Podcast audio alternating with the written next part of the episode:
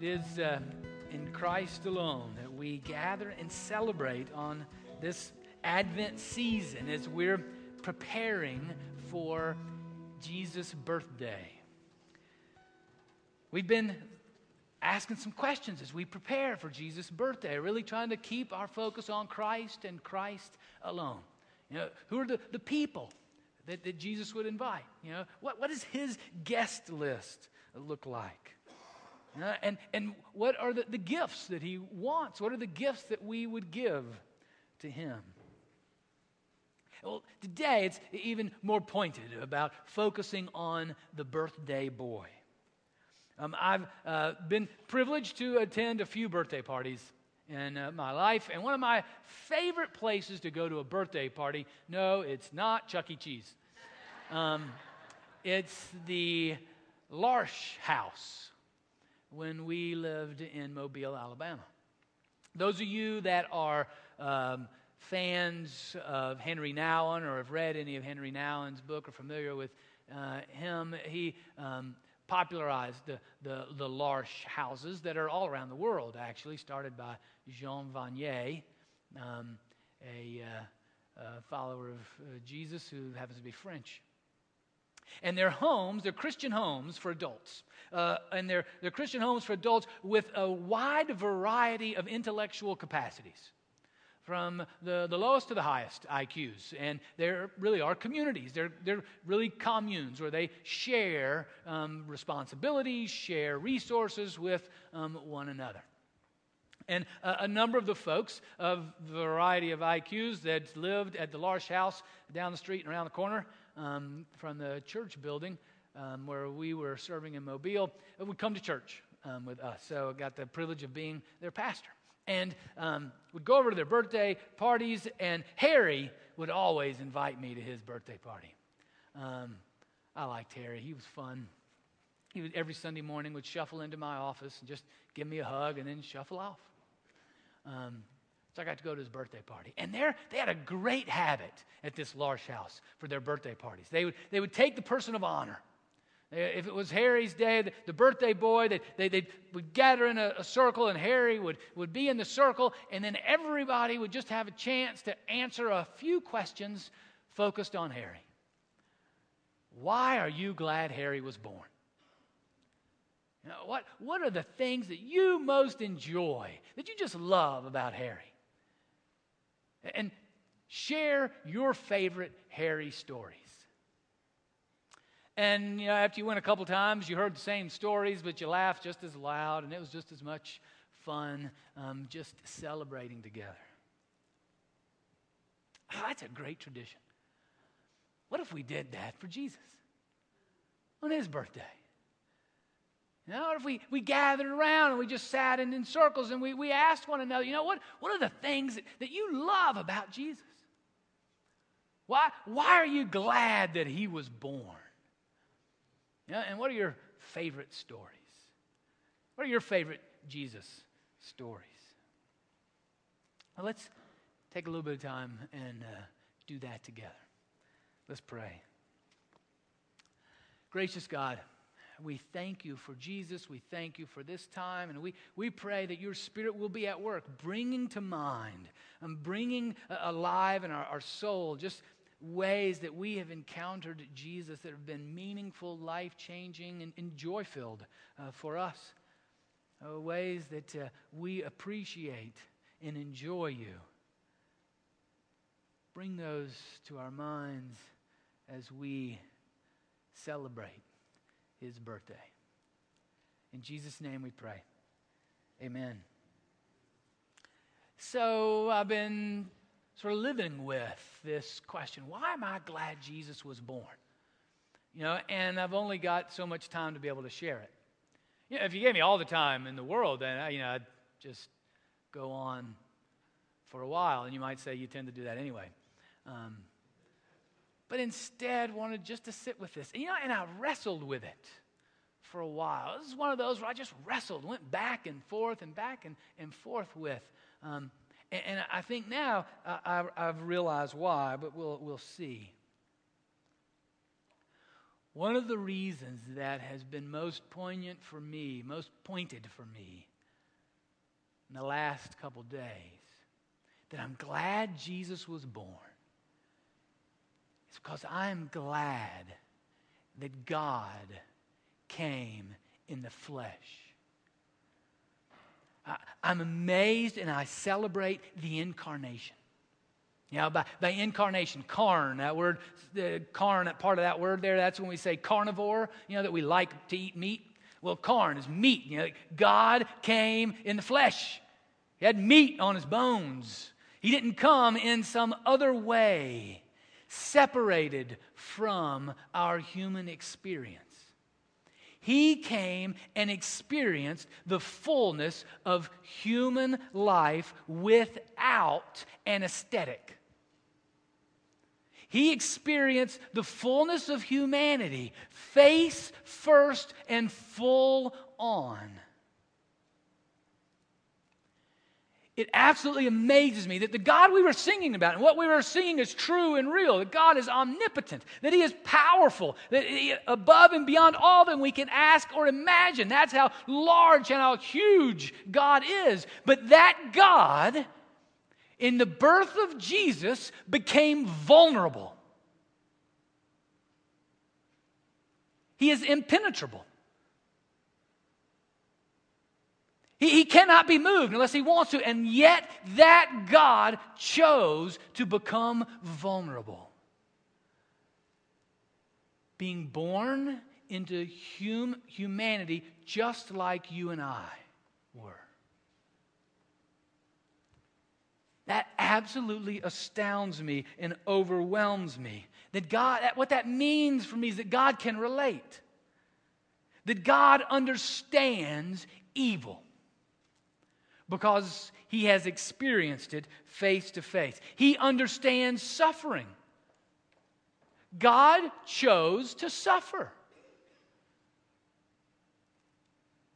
He chose to, to have to be dependent. I mean, as an infant, he was dependent on his mother's milk.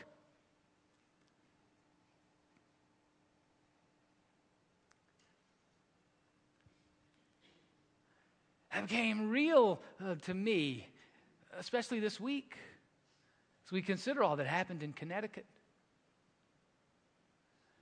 And the innocent suffering, the children and their families. And their community faces. You know, as, that, as I reflected on being in Iraq just a, less than a month ago and meeting and, and hearing of and meeting some of the thousands of families in hundreds of villages that had their husbands, fathers, and sons drug out of their villages in the middle of the night, never to be seen again. Thousands of men this happened to under the, the reign of Saddam Hussein and his vengeance on the Kurds. And just now, they're finding their bones buried in mass graves in southern Iraq, and they're exhuming them and identifying them and burying them back, carrying them back and burying them in proper graves in their villages. And, and as I visited a Syrian refugee camp with 40,000 people. 40,000 people, and that's just a piece of the over quarter of a million people, Syrians, who in the midst of the civil war over the last year have been run from their homes, had to leave some their country, and are living in tents all around Syria. I mean, to, to consider the suffering of our world can be overwhelming. But it's even more overwhelming to me to recognize and realize that Jesus entered into that pain and that suffering. That he can relate to our anxiety, our fear, our terror. the, events of the incarnation and Christmas are absolutely mind boggling to me. If I were God, I wouldn't do that. I wouldn't have the guts, I wouldn't have the courage, I wouldn't have the humility. to leave the protection of that power.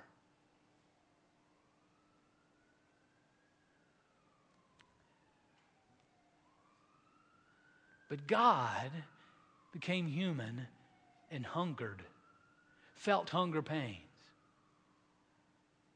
God became human and had his diaper changed. Couldn't change his own diaper. God. When God was cut, pierced, he bled. Amazing that God would be willing to enter into our pain, to enter into the suffering of this world.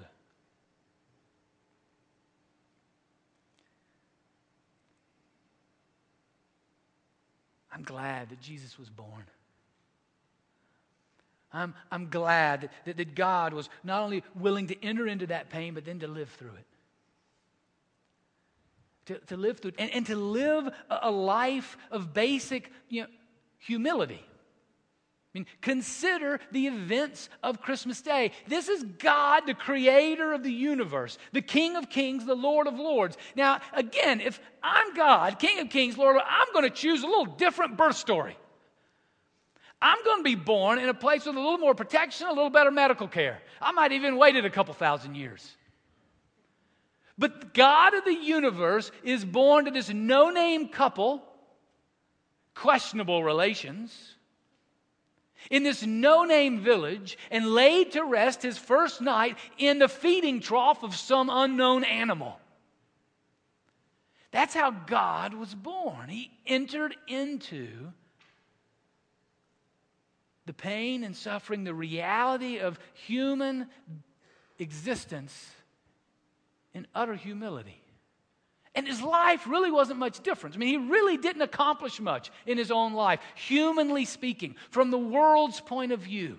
He didn't write a book, he didn't invent anything, he didn't discover anything. And even when he would draw a crowd or two because he turned, um, he took a few loaves and fish and turned it into a huge meal, he would then tell them, All right, y'all go home. Time to go home. And by the time he died, you know, he really hadn't traveled much either. You know, pretty much his Christmas card every year, his Christmas picture was about the same. You know, it was Jesus and a few knuckleheads around the Sea of Galilee. You know, that was it. He only had one little excursion where he got to go visit Egypt, but that was only when he was about 18 months old. And that was a great example in the Christmas story of the evil suffering that he was entering into and making himself vulnerable to. And it was because this crazy King Herod had heard through the Magi, through the grapevine, had heard from others that this king had been born, and King Herod wanted to kill him. So he slaughtered all the children two years old and under in that general area in his crazed state. And so Mary and Joseph took Jesus and they, as refugees, went to Egypt. That was his lone out of country experience. So that is how God entered into the world. You know, I am so thankful for that in every way. Not only to enter in, in the, the worst of sufferings that we know Jesus has been there, but in the normal life of humanity, it, Jesus has been there. He, he, he's experienced it, and he's experienced it as fully human. Turn to Isaiah 53, and we'll read even more um, about this uh, from him.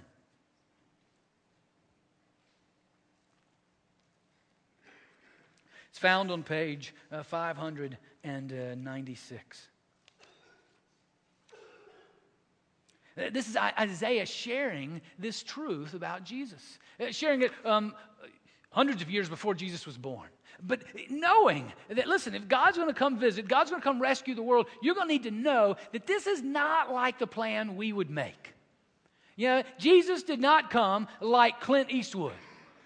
You know, I mean, just sort of walk on, on a horse from far in the desert. And then he just shows up, the man from nowhere, to save the day.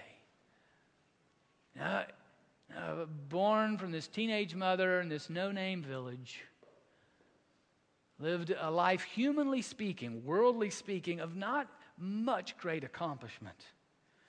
Matter of fact, when he was dead and when he was dying on the cross, only had just a couple hanging around the periphery of the crowd, and the rest were scattered. Deserted him, denying him, even betraying him. I'm so thankful Jesus was born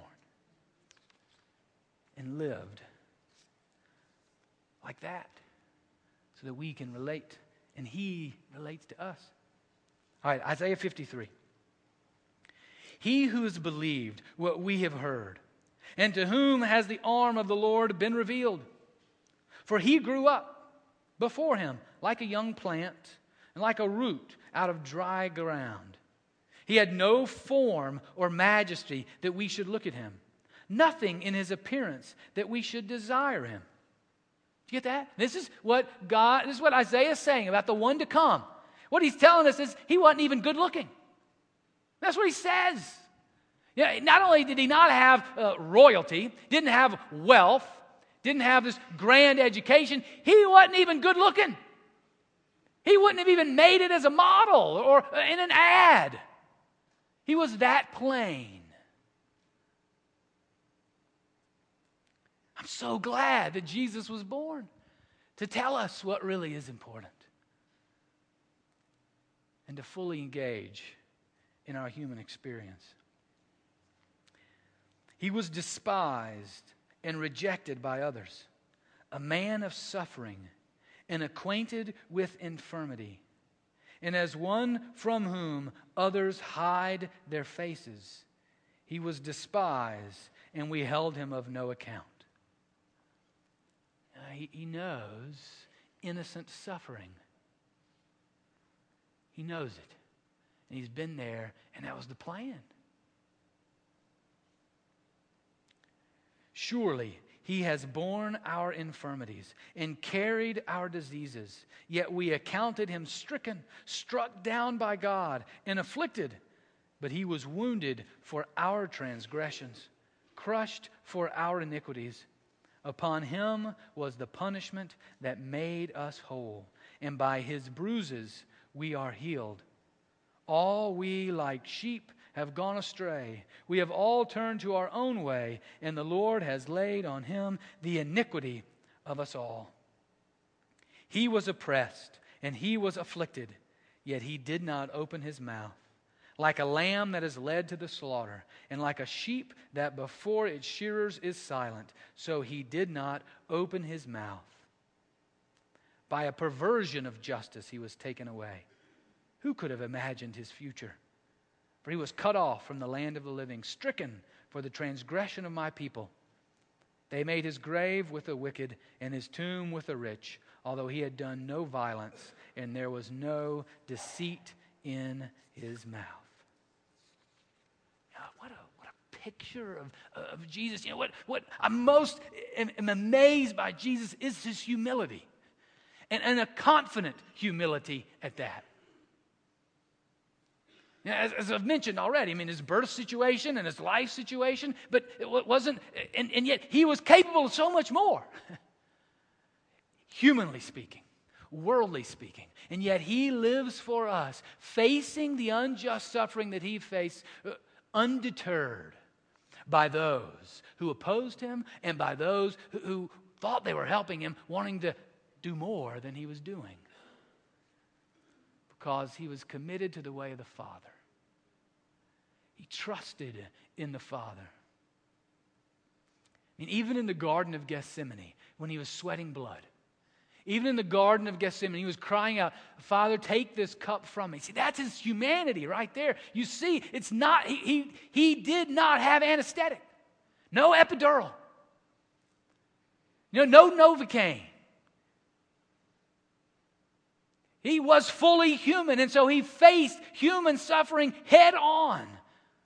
And it comes out there, Father, take this cup from me, but not my will, but yours be done.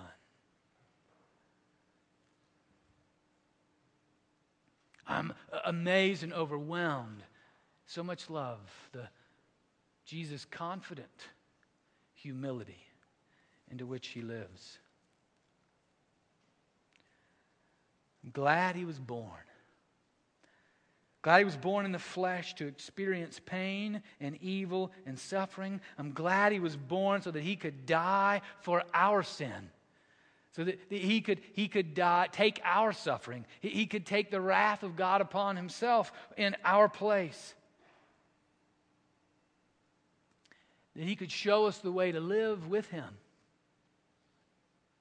in that same confident humility, trusting in the Father. That He could relate to the pain that we face, and that He can show us that God is greater than that pain. That God is greater even than the most horrific act of innocent suffering we could experience. Because that's what His death was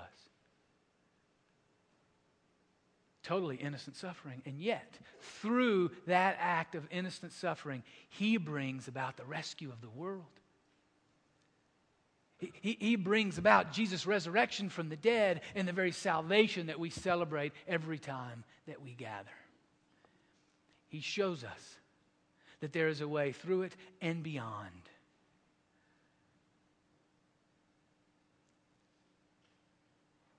Whatever the evil, whatever the terror, whatever the pain, He shows us the way through. And He shows us that He's there and that He's on the other side. That's why I'm glad Jesus was born. What about you? What are the reasons that you're glad Jesus was born?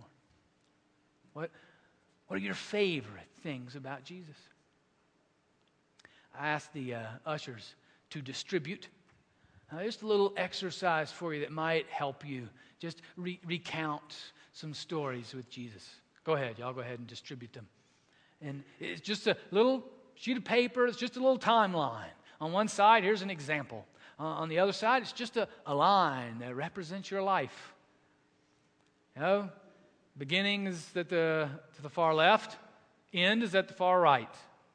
Yeah, just as you look at that line, as you consider Jesus' life with you, you know, what, what are the events in our life? What are the events that you most appreciate, that, that you, you most uh, love, that you remember as deep encounters with Him?